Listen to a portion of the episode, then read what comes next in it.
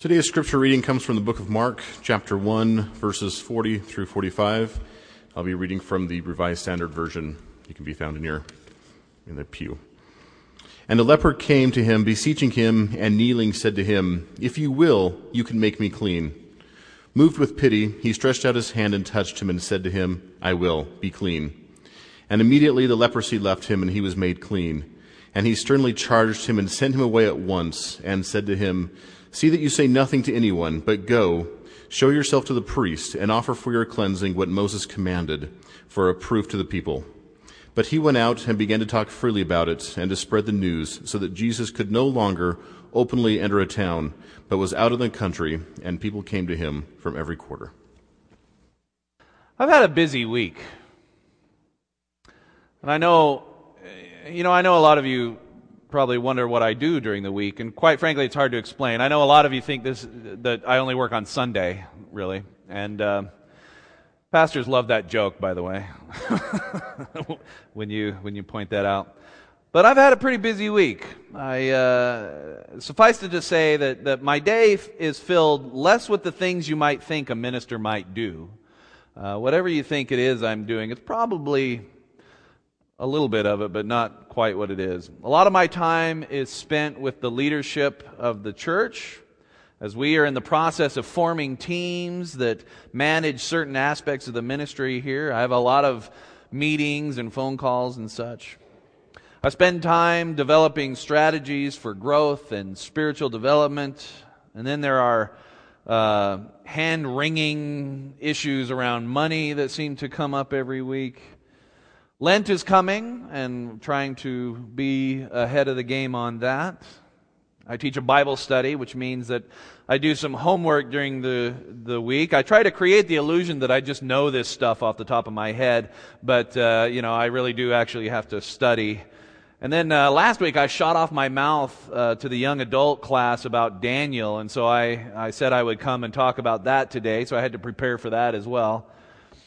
Along those lines, Friday, I identified four big books that I should have gotten through last summer, but I still haven't read, and I, I need to read them in order to be ready for working with the council and some of the ministry teams. I prepare and write articles and sermons and prepare worship and pick out music and rehearse with Aaron when I, when I remember. and in addition to my normal in church things. There's a lot of extra church things that, that go on. I was asked to pray to open the Senate this week, which I did. Uh, in addition, it was Baptist Day on the Hill, and so I was asked to advocate for issues around poverty on Thursday, which I ultimately ended up not doing because it was a busy week. Uh, I will do that another day. They have they have makeup days that the Coalition of Religious Communities will will let me attend. So Thursday, I sat in on a conference call for the Center for Ministry, of which I'm a member of the Board of Trustees, and who have recently moved their offices from Oakland to Seattle.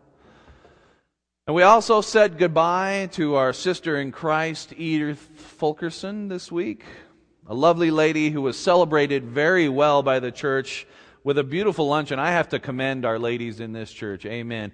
They do such a great job of taking care of people uh, around these issues. The family was just so moved by the effort everyone put into this memorial. And it makes me proud to see how people rally at times like this. In addition to all these things, there are little mundane things that get done during the week. Phone calls and other correspondence, one on one meetings, coffee lunches, etc., etc people and you know little conversations here and there. Now i say all of this only to say it was a busy week. The other thing i would like to say is if it sounds like i'm complaining i don't want you to hear that i'm complaining uh, i want you need to know that in the midst of all of this i have loved every minute of it i have loved it i love the work I do. I love coming to work every day. I love the various challenges. I love being a part of this church, and I can hardly contain the excitement I feel when I'm working on the ministries of this church. In fact, I am getting, every week, I get lectured about not doing a very good job of taking my day off uh, by my wife and by Dennis. but quite frankly, I like being here. And so I enjoy coming and, and being here because I love doing the ministry we do. So I'm not complaining about how busy it is. I'm just saying it was a busy week. but in the middle of this busy week, Dennis got a call from the hospital saying that there was a patient who wanted to speak to a Baptist minister. Now we get these we get these calls all the time and and they're you know the the staff at the hospital know that, you know all they do is have a, a list of clergy and when someone says I'm Baptist they call a Baptist church and say you know she would like to this this patient would like to talk to a Baptist minister so uh, Dennis, as I turned, uh, he got this call, and I could hear what it was about. As I turned to run out of the office, I said to him in a stern voice, "I do not have time for that today." And I left. I just didn't have time for it. She's this is a stranger, not affiliated with the church. I just didn't have time for it. And I got to say, I think Jesus was feeling much the same way in the passage that we read this morning. And it's kind of hard to see it in the translation we have that you're looking at right now. But if you were to, and it, this isn't true of the Pew Bible, but if you have a, a more up to date translation in your hands, if you were to look this up and you would see a note on the part where it says that he was moved to pity, or move to compassion. There's a little note pointing to the bottom of the page where it probably says something to the effect of other ancient documents have anger. Right? And what this means is that some of the, some of the manuscripts uh, that the translators had used, the Greek word, and this is a difficult one, splachus thesis, I'm screwing that up, which translates move to compassion, is, is on some of the manuscripts. Other manuscripts have the Greek word orgis, orgisthesis, theus, orgistheus, which translates becoming angry. So it would read this way Becoming angry, Jesus stretched out his hand and touched him. Now, I won't bore you with all that went into making the choices of one word over the other, but suffice it to say, some versions of Mark contain this reference to Jesus' frustration and anger around this healing. Why might Jesus be angry about this poor leper coming and asking for help? Well, it had been a busy week for Jesus. He had just come from healing the masses in Capernaum. And after healing everyone, including Peter's mother in law, as we discussed last week, he finally got a minute to himself to go up into the mountains and pray by himself. He ran away, and the disciples tracked him down in order to come and do what? Heal some more people. Everyone's looking for you, Lord. Come and heal. They want you to come heal them. To which Jesus said, We need to move on. We need to go and preach the good news of the kingdom of God. I need to get going here. So they set off to go do this. And on their way, what happens? Up walks this leper. And what does he want? He wants to be healed. And Jesus is thinking, I think, when am I ever going to have time to get down to the preaching? All this healing is just attracting unwanted attention. Is this all I am about? I don't have time for this today. Perhaps Jesus was thinking. And yet, there in front of him was a, a leper. If you are willing, Lord, if you choose, you can make me whole. And even in his frustration, even in his becoming angry, Jesus said, I am willing. And he reached out, touched him, and made him whole.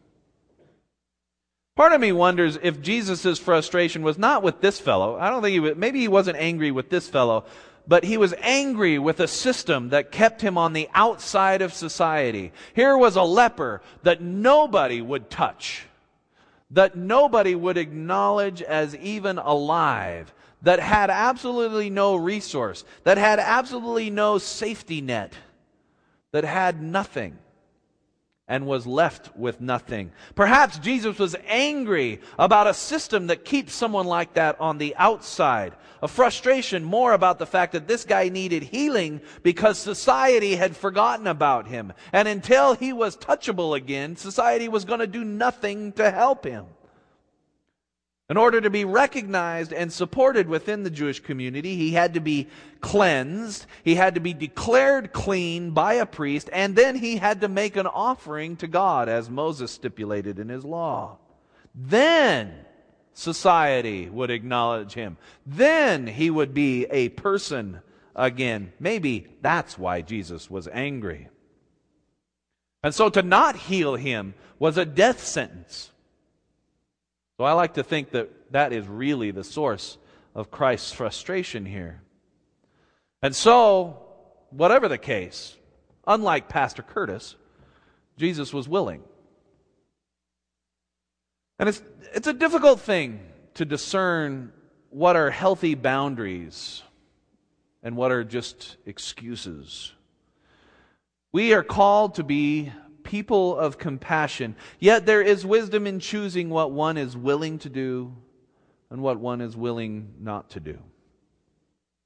What is reasonable to expect and what is taking advantage or just an unhealthy sense of obligation to be a fixer. Boy, we got a lot of fixers out there, don't we? A lot of us who feel like we have to fix things for other people. And it's so hard not to because it feels like the right thing to do.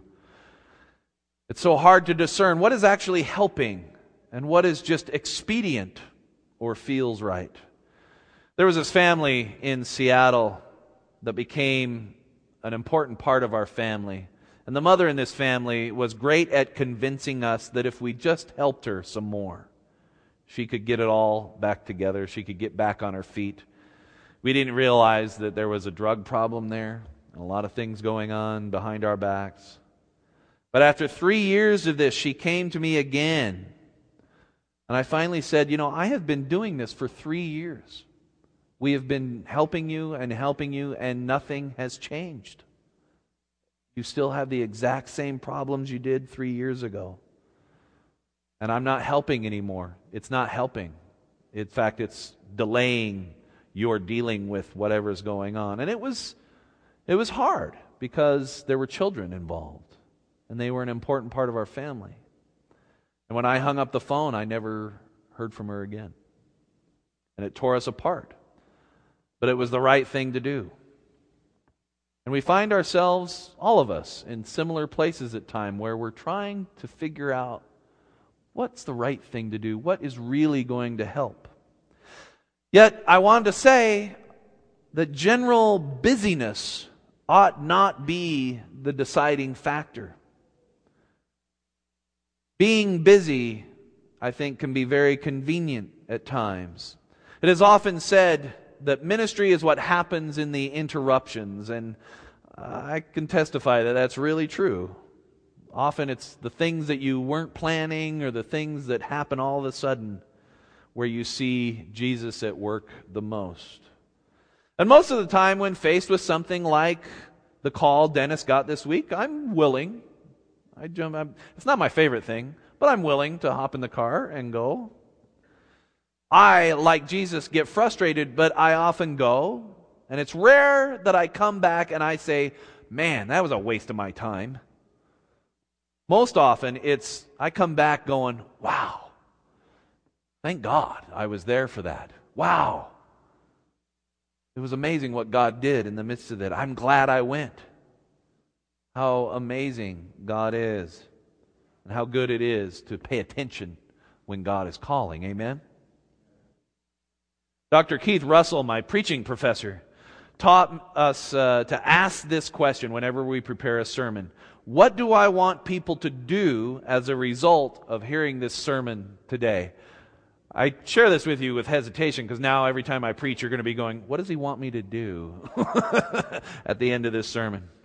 But I try to ask this question, and I guess what I expect us all to do this morning with this sermon is to make room in our lives for these interruptions, not to the detriment of our own health, not in lieu of appropriate boundaries, but to allow ourselves, even when getting angry, to be moved to compassion and into action.